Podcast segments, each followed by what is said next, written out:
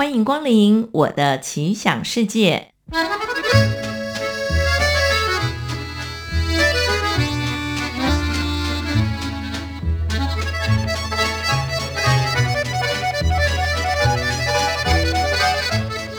让我们一起去旅行，读好书，看表演，一起发现生活中的乐趣和创意。来吧！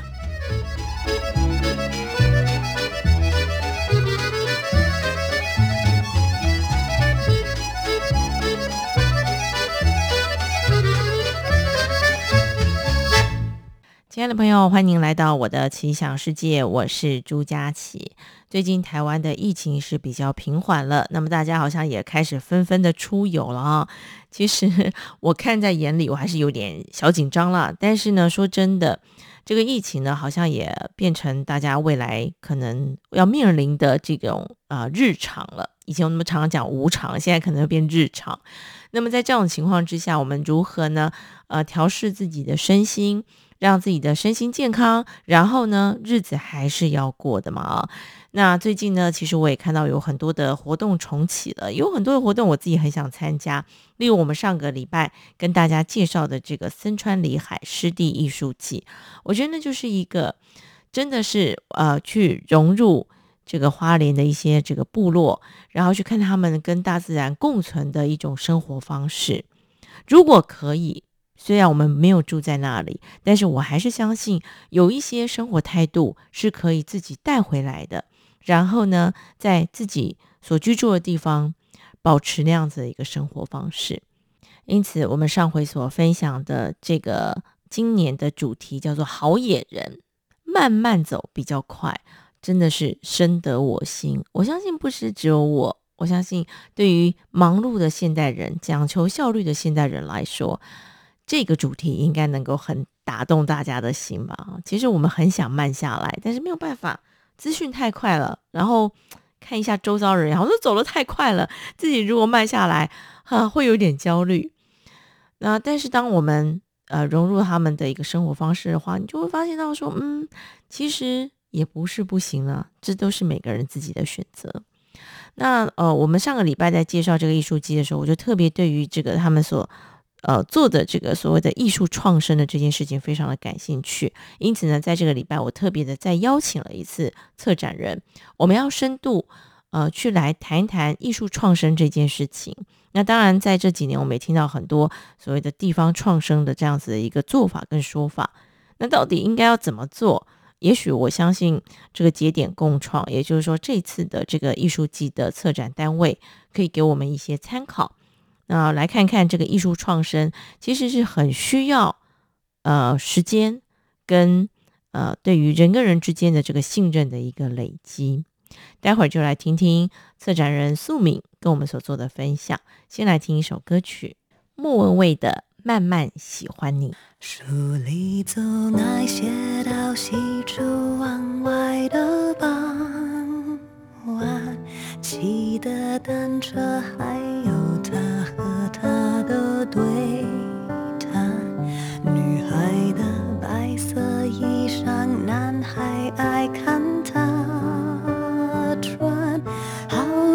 桥段，好多的浪漫，好多人心酸，好聚好散，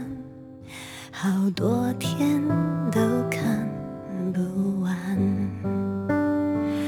刚才问了你一下。你也喜欢对吗？不然怎么一直牵我的手想带我回去你的家乡，绿瓦红砖柳树和青苔，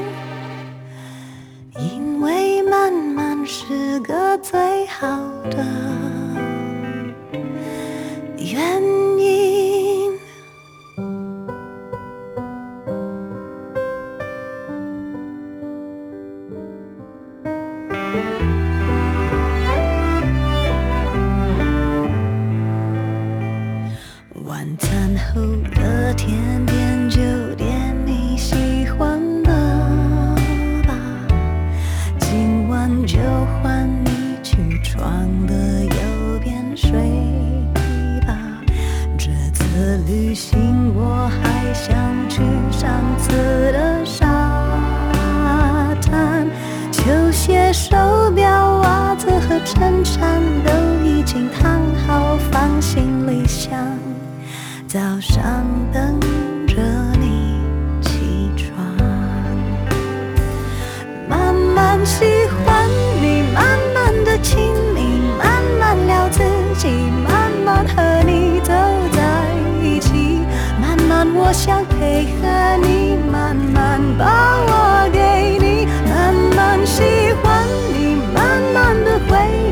慢慢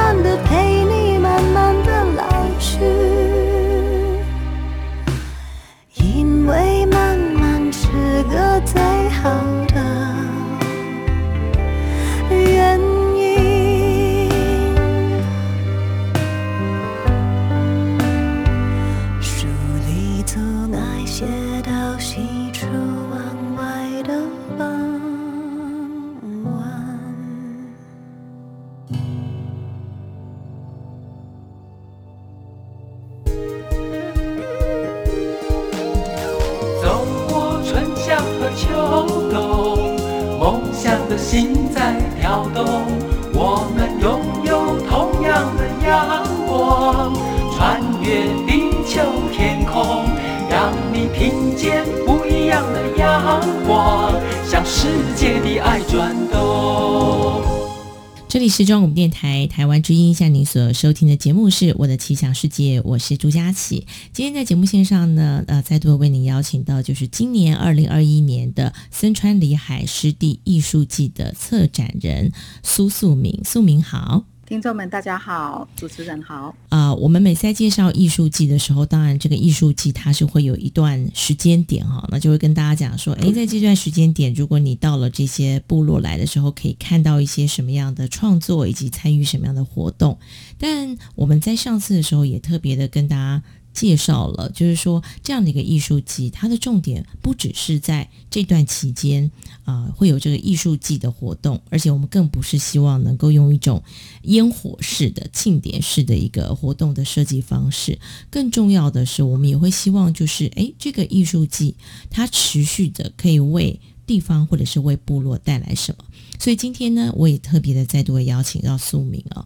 我想针对这个艺术创生的部分，我们要再度的来聊一聊。那也许我们可以先谈一下这个观念，因为刚刚我们还没有开麦之前，我也特别问了一下素明说，这跟我们现在常常听到的哦地方创生啊，然后要吸引这个呃原来在这个地方的年轻人回流啊，这样子，以及我觉得更多的印象是，哎，讲到地方创生就想到地方观光这样的一个连结性。到底地方创生跟艺术创生，他们的概念是一样的吗？或者是说，呃，他们的这个主轴应该是什么样的一个？嗯，就是说，让我们有机会更多的一个了解。我觉得，如果把创生非常白话的解释的话，它其实就是要创造呃让人可以生活跟生存下去的一个方式。嗯，那尤其是我们当然是希望能够吸引年轻人回到地方来，因为地方的呃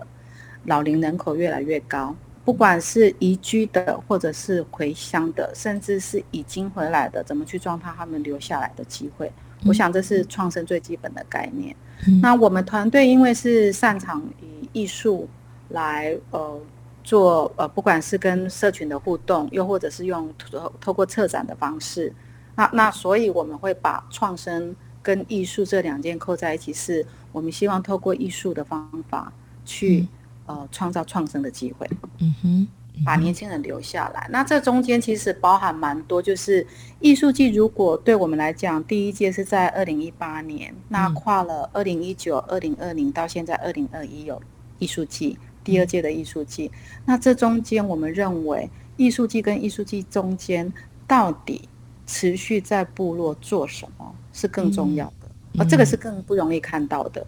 哦，如果是艺术，但是它跟艺术季之间是非常扣合的。也是说，如果艺术季是一个所谓与外界沟通的一个活动，嗯，和外界串联的一个活动，那就是我们把在我们没有艺术季期间努力的，透过这个方式来跟不外面做一个沟通。嗯，有点像成果发表会，会不会像？可以这么说，可以这么说。但但我们当然就是嗯。艺术季本身，它的艺术家含有他具备他本来自己的创造力跟能量。嗯，那在艺术创生，我们会更呃，会比较针对性的希望艺术家能够做什么。例如，今年我们就有五位材料艺术家，就是视觉艺术家，我们是希望他们能够做地方材料的实验。嗯哼，因为我们也回到刚刚也跟佳琪聊到说。如果对一个地方的呃产业大部分停留在，尤其是原住民部落，大部分是停留在观光产业这件事情，那会是观光产业，就是我们对原住民有一些想象，认为他们的文化跟我们之间有很大的不一样，然后所以透过旅行想要来认识他，那这里面就会谈到很多所谓的传统文化这件事情。可是传统文化其实已经跟外界，哦。失去了一个可能，呃，比较现代当代的一个沟通的方式——语汇。那我们有没有可能透过艺术的方式把这个语汇找回来？好，我想这也是一个嗯蛮重要的提醒哈。就像我我觉得，就是以一般的民众来说，我们常常听到这个艺术季啊什么的，尤其刚刚你提到就是这个部落，假如有这个原住民的部落的话，我们真的第一个想象就是说啊，那可能我会看到很多的这个。呃，可能过过往他们的一些庆典方式啊，或者是他们过往的一些这种传统生活方式，可是这其实已经不再是他们现在的一种方式了。而且，如果我们是不是如果一直把这样的一个印象跟我们所做的事情停留在传统这件事情，它其实是没有办法达到创生的那个目的。甚至我们认为，透过创生，就是说，所我们在做这件事情。应该可以去回看这个传统文化的价值。你我举个例子，就是哦，我们在猫公部落有做猫公部落，目前还有老人家保有阿美陶制作阿美陶的传统的技法。那他们也知道去利用在部落里面的陶土去做这件事情。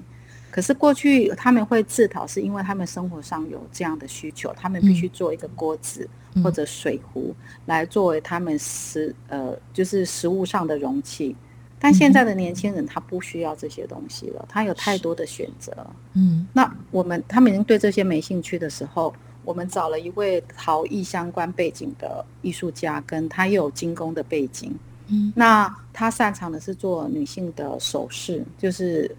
一些创作，我们有没有可能利用，譬如去让艺术家去研究地方的陶土？那这些陶土有没有可能跟其他新的陶土做结合，或者其他的媒材做呃尝试？那我们有透过艺术家去学会这个传统的技法，然后用传统的技法可能去制造做新的一些呃所谓的产品好了，或商品设计好了。那这样子的话，有没有可能让地方的年轻人是更有兴趣的？当他对这些这些产生兴趣的时候，他就会回来看，诶，那他这个长出新的这个所谓转换出来的东西是来自于我的传统文化，嗯，所以。其实其实在这个时候就会变成原本他们一点都没兴趣的传统文化，嗯回到他们的身上，是诶，所以其实很重要的是那个转化的过程，嗯。嗯，这个还真的有时候要透过。呃，艺术家 来来做一个这样子的观察，因为有时候我真的觉得人啊，有时候处在一个就是你已经习惯的环境当中，或者是你从以前到现在，你都是这样子用这些东西，然后做这些事情，你可能也不觉得你可以把它做一个什么样新的一个创造，所以反而是让这个艺术家来加入参参与之后，会让当地自己这样子生活的人去发现一个新的观点吧，应该这么说。好，那也许我们可以直接跟大家来做分享哈，因为其实我们有提到，就是呃，今年算是呃节点共创第二次执行这个第二届的森川里海湿地艺术季嘛啊，那。呃，在这两次的这个中间点，其实你们一直都在，并没有因为艺术季结束而离开。那我们是不是可以来谈一谈，就是这两届我们做的这个艺术创生，它其实也有一些作品出现了，而且是应该算是部落的呃居民共同一起来完成的，可不可以来跟我们介绍一下这些作品？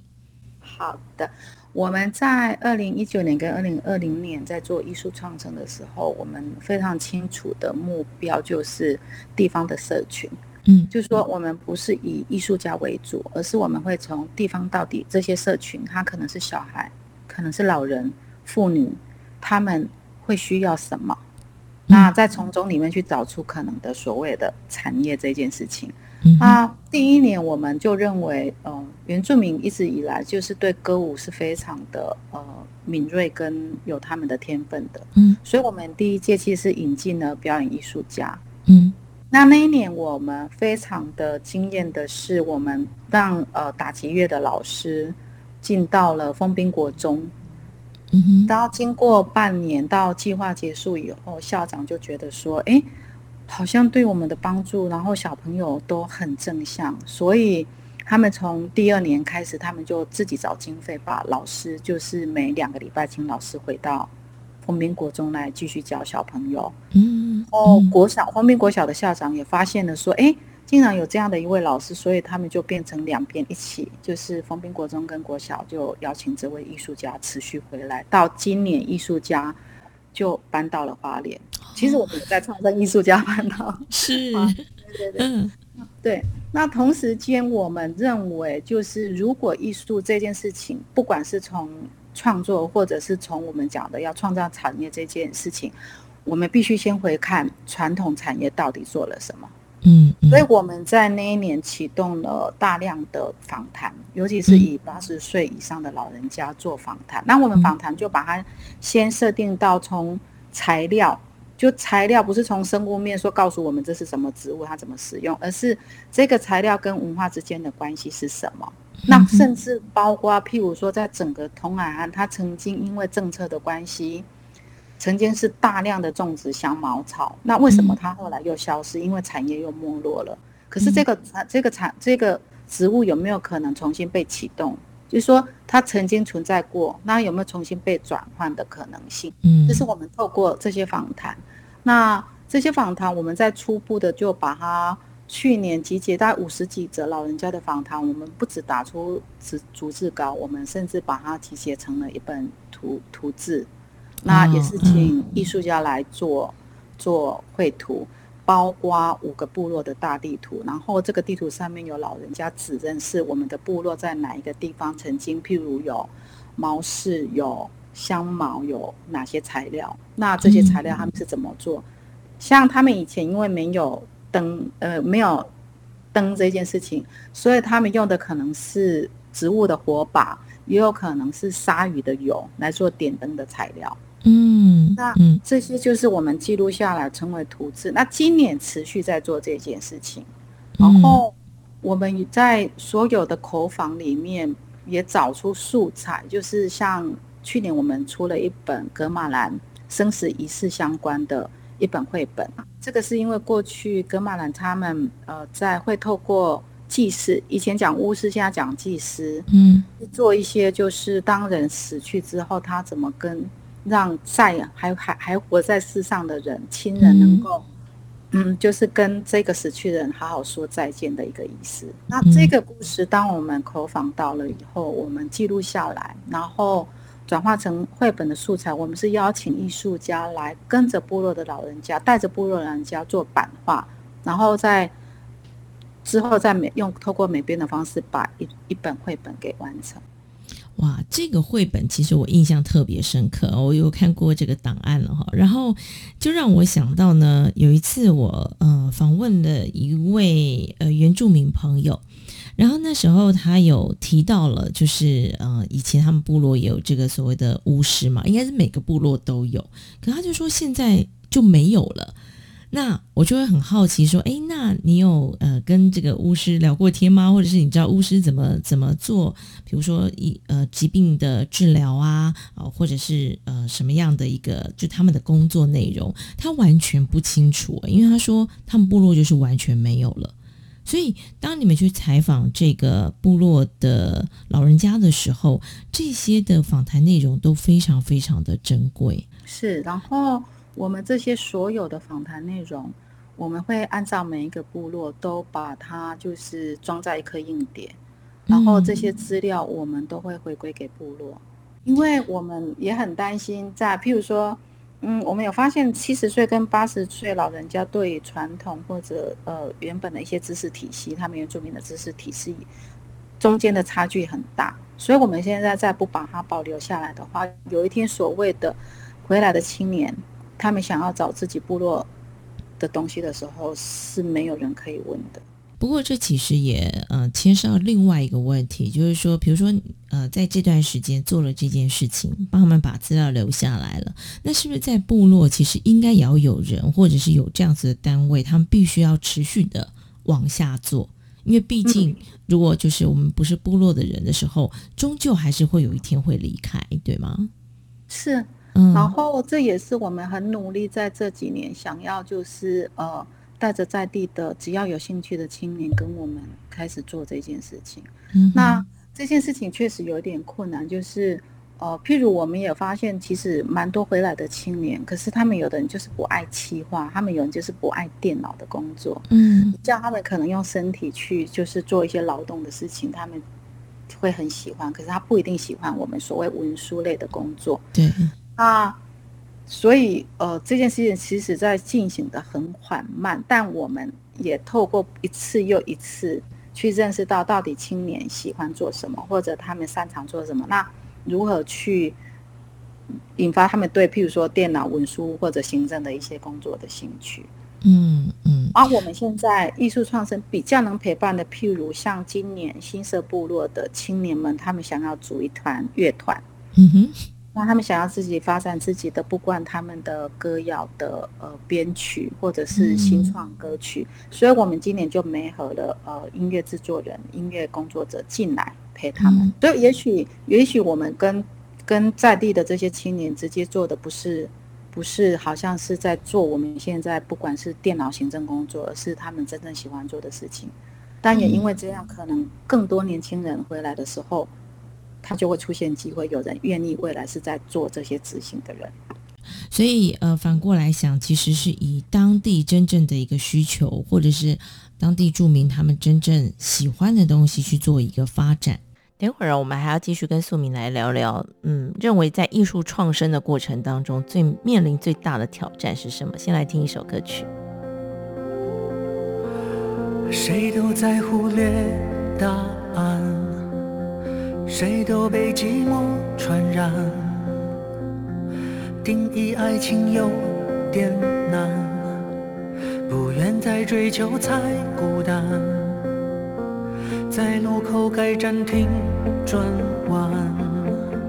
选择以后总遗憾。解读梦想常，失去判断，悲伤久了就乐观。自问自答也好，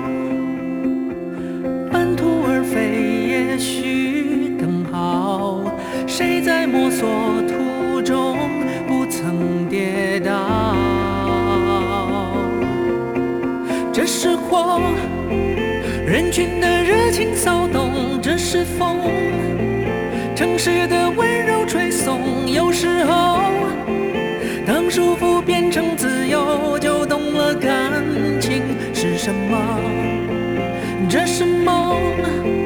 找到个方向奔走，这是痛。人间的茫然挥霍，然后我就懂了，就懂了生命是什么，在每个路口该转弯？选择以后总遗憾，解读梦想不简单，反正悲伤久了就乐观。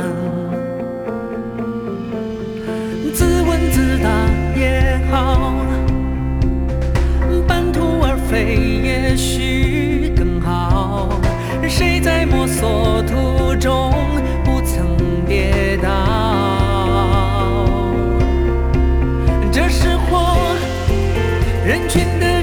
骚动；这是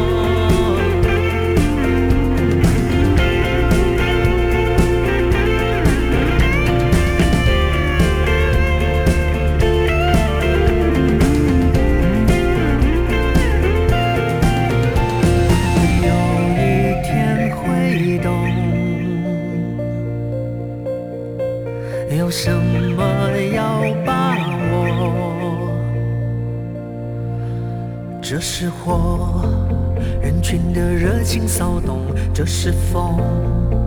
城市的温柔吹送。然后我就懂了，感情是什么。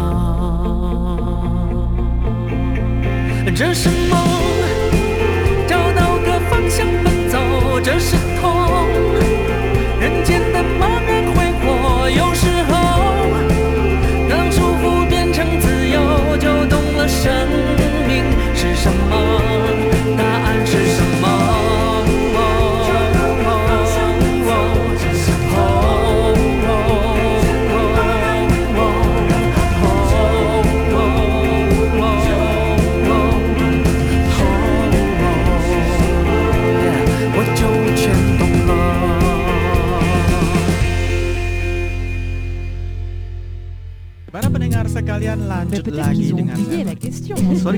从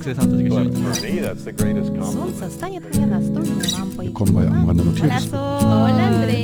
无论你在世界哪个尽头，请你跟我这样走。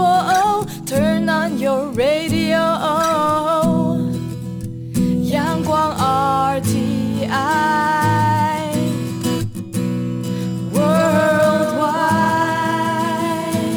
央广，联系世界的桥。回到我的奇想世界，我是朱佳琪。今天邀请到的是二零二一森川里海湿地艺术季的策展人苏素明哦。那么，基于上一次呢，我们跟大家介绍了这个艺术季，在当中有提到，艺术季不是烟火式的活动，更希望的是做更多的艺术创生。刚才素敏也跟我们分享了，在做这个艺术创生的过程当中，不是我们外界的这个单位或组织想要给部落什么，反过来的是看这些呃部落的，如果我们希望号召青年人回到家乡来的话，那么他们擅长的是什么？他们想做的是什么？那我们去引介一些或者个外界的资源，或者是一些呃艺术家来媒合这件事情，让他能够顺利的完成，甚至于呢，就是。因为完成了，而让部落自己的这些朋友们呢，去了解到说，原来我的传统文化还可以做这样子的一个转化跟发展。但是我就想问素明了，在这整个的过程当中，你认为，嗯，最大的挑战，哈，你们最需要去克服的是什么样的事情？我觉得最大的挑战其实就是刚刚佳琪提到的，我们终有一天要离开，那有没有部落的人可以接手这件事情？嗯对然后再来就是我们在所谓的呃进行所谓创呃产业新的机会的可能，我们有没有足够的时间来做这件事情？因为它其实是需要长时间的嗯累积跟等待。那公部门他们有没有耐心等待？部落有没有耐心等待？还有包括一些观念的沟通，嗯其实都有一些困难。譬如我们如何让呃部落知道说，所谓的观光产业这件事情，他不必一直依附在所去表现自己所谓传统文化嗯哼，的部分，而是用新的方法来来诠释你们的传统文化这件事情，嗯然后可以更吸引外面的人。那我们有一些合作的部落，他当然，譬如虽然猫公部落理事长他就非常了解这一点，但他也知道在这个阶段他们的能力还不足以做这件事情。所以他其实是非常乐见我们在部落现在在跟他们做的事情，嗯。而且我们会尽量就是带着，如果有机会，我们就帮呃他们现有的年轻人去上课跟嗯。做观念的沟通，那这些都是需要时间。对，所以我觉得这个时间呢，它真的是一个嗯最重要的一个关键哈。所以很多人在看说，哦，那这样子要进入部落，然后跟他们去沟通，然后进而他们也愿意就是跟跟这个团队可以这样子的一个合作的默契，或者是哎你问什么，他愿意告诉你的这个状况，其实是也是你们经营很久的，对不对？素米自己在呃从事这样的一个工作，你在花莲的时间也非常长的时间了，对吗？对我大概二十几年了，然后嗯我其实我其实是在国外，我是台南人，然后是在嗯国外长大，所以我一开始到花莲的时候，我一直觉得我是到一个度假的圣地。那那当时为什么你会到台那到花莲呢？就那时候在台北工作，就觉得哎，好像嗯，因为在国外长大嘛，一直觉得说应该来找一个地方，类似像泰国的帕泰亚这样子，普吉岛啊，去度假，然后住住看。嗯那就来到花莲以后，发现说，哎，这完全不是我想象的样子，然后也开始意识到台湾蛮多的环境议题的事情。嗯嗯，然后参与了一些社会运动之后，自己才深深的体会到自己其实是台湾人。嗯嗯，嗯，所以其实你当时来到花莲，你也并不是立志就觉得说我要来做这件事情，反而是在那个过程当中，慢慢的去感受到说，哎，我应该要做这件事情，是吗？是是，我常常觉得我是一个胸无大志的。我觉得我的人生好像就是一步一步走到哪里，那他可以做什么。那我后来在花莲，因为从事环境运动，也发现呃所谓沟通的这件事情的重要性。所以当有朋友来找我一起做，我们那时候创办的一个地方是叫 ORIP 生活旅人、这本呃双月刊的杂志。嗯，那那时候我就觉得，其实这就是一个沟通的方式，就是透过书写花莲来做沟通，跟花莲人沟通，跟外地人沟通。嗯那对我来讲，都是在讲台湾的事情，包括甚至我现在在做呃所谓的原住民文化，对我来讲就是台湾的一部分。所以，当这一些时间的慢慢累积之后，呃，你有发现到说，当你要从事这样子的一个事情的时候，跟他们的沟通要怎么样是最有效的方式吗？你知道那个信任感很难建立，尤其当你要告诉他说：“哦，我要帮你去，呃，把你们的文化找回来啊，或者是甚至我们要一起去找出一个方式。”这样子的一个说法，会让他们很容易卸下心防吗？还是反而会觉得为什么要告诉你？对对，你讲这些，然后你又有带着公部门的资源，其实他们会认为，大部分的时间他们认为你需要他们是因为你要做计划。嗯，那我们比较没有这个问题，是因为我们团队包括荔枝，我们的另外一个策展人，他是教到部落也做了十六年，他一直在从事艺术跟文化相关的工作。嗯那我自己来来去去，我觉得，嗯，部落都看在眼里。嗯那即使是我们过去没有在执行计划，而是单纯在跟部落做朋友，到开始执行计划的时候，他们也在观望。嗯，他们认为你带着公部门的资源，你可以分配这个资源的时候，你到底是在做什么？嗯。那所以我觉得很庆幸的是，我们一直很清楚自己知道自己要做什么，然后我们也不断自会在检讨自己的动机跟初衷，嗯。一起去调整啊、该怎么做。我举一个例子，就是昨天昨天我要去帮几个部落做我们的艺术作品的导览训练解说，嗯。那我们约好九点是从基奇部落开始，嗯。可是我们约好九点到的时候，其实是机器部落原本预计要十二个人，嗯只出现了三个人。啊 那那我们就在考虑说，那负负责联络的人他就说，哎，好像因为早上白天他们都会去教会，嗯啊，我马上就说没关系，那我们就改下午，我再过来一次。嗯啊，那那那个理事长他就很不好意思，是说他就我们就谈到一件事情，就是说在部落你没办法用所谓的效率这件事情是来谈他们或看他们或要求他们。嗯那嗯我当然就非常清楚这一点，所以我我非常能够接受，我就跟理事长说没关系，只要他们下午愿意来的话，我下午再过来一次。那理事长是松一口气的，他认为过去太多的合作里面，就是不管是自己部落的人，或者是外面人来来的时候，嗯当他们用效率跟 KPI 来来希望部落的族人做这达到这些目的的时候，其实他们是会缩回去的，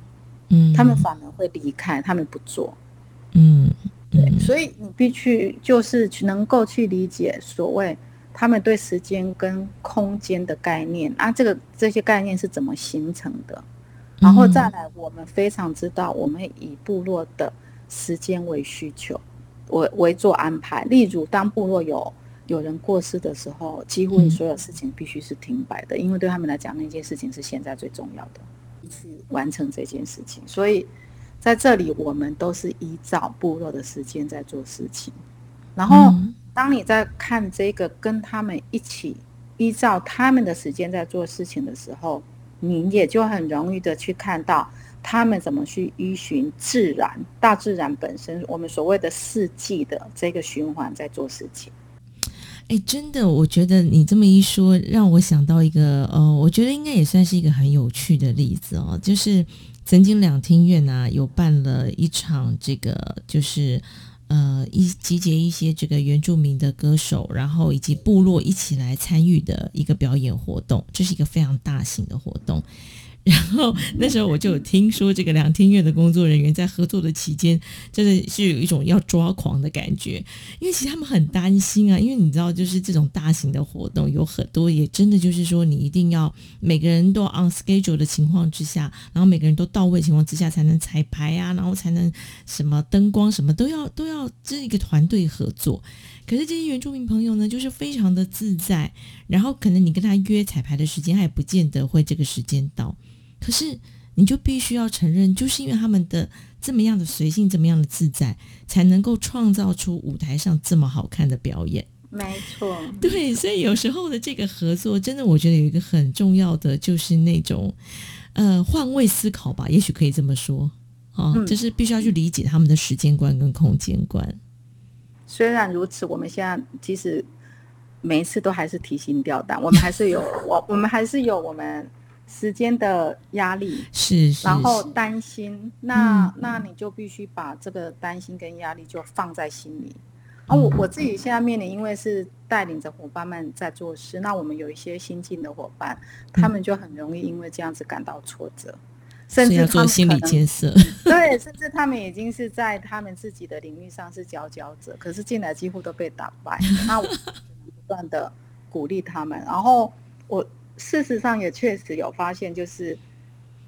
通常他们的表现，你你真的急得快，像你讲要抓狂或急得要死，然后你就会想说惨了，今年今天一定是砸锅的时候，那个表现就是特别好。真的，所以我就特别喜欢你们今年这个主题啊，像好野人慢慢走比较快。我觉得就是也告诉大家说，诶，我们今天来参与这个艺术季，我们是不是应该也可以除了看到这个艺术作品，除了看到他们的传统的这些呃创作的美彩之外，我们还有没有可能借由这样子的一个艺术季去？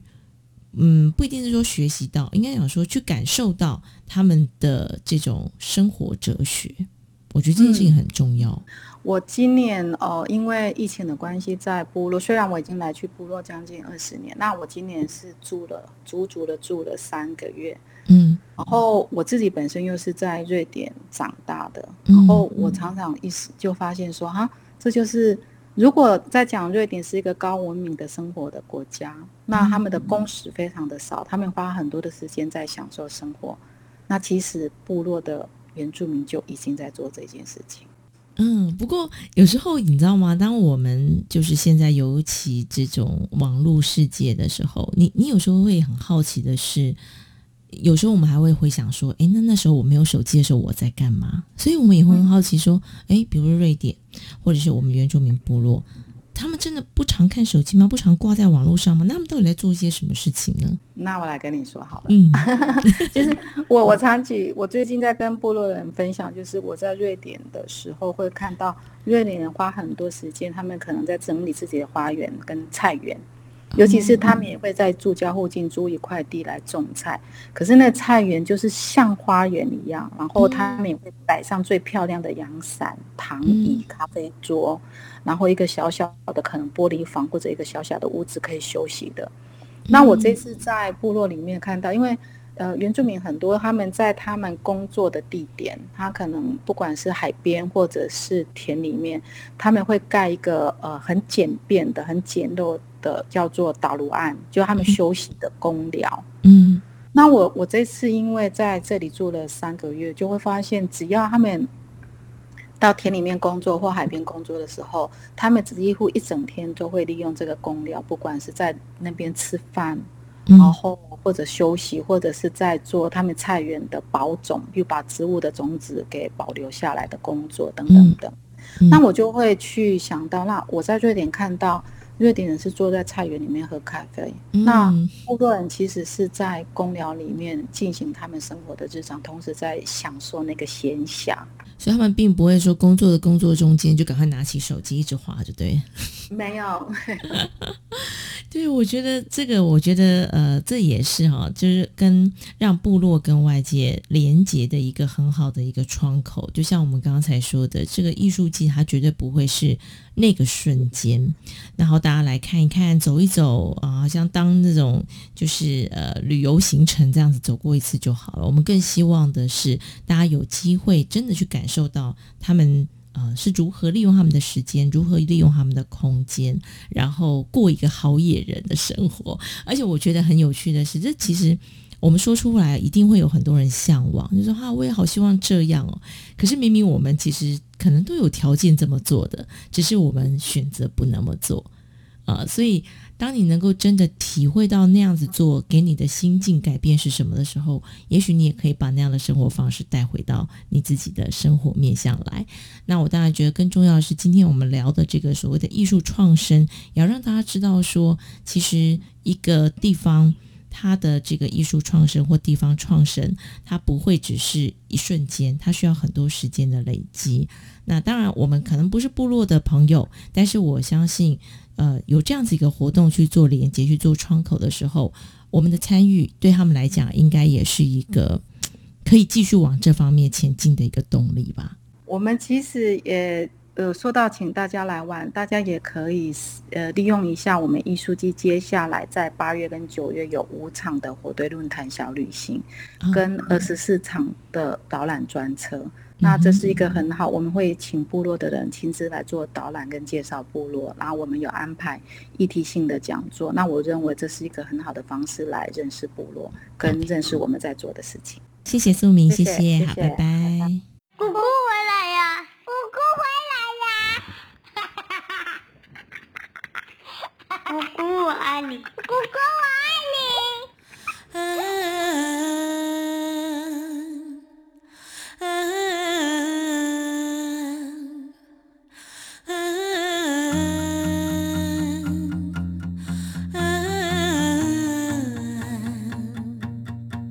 再等我一下，行李扛在我肩膀上，等车来要外婆那儿。歌声嘹亮漂亮的她一直唱，盼望着不足。小小黑要一把。哼村长在广播里说话，老朋友老树下，弹吉他就快要到家。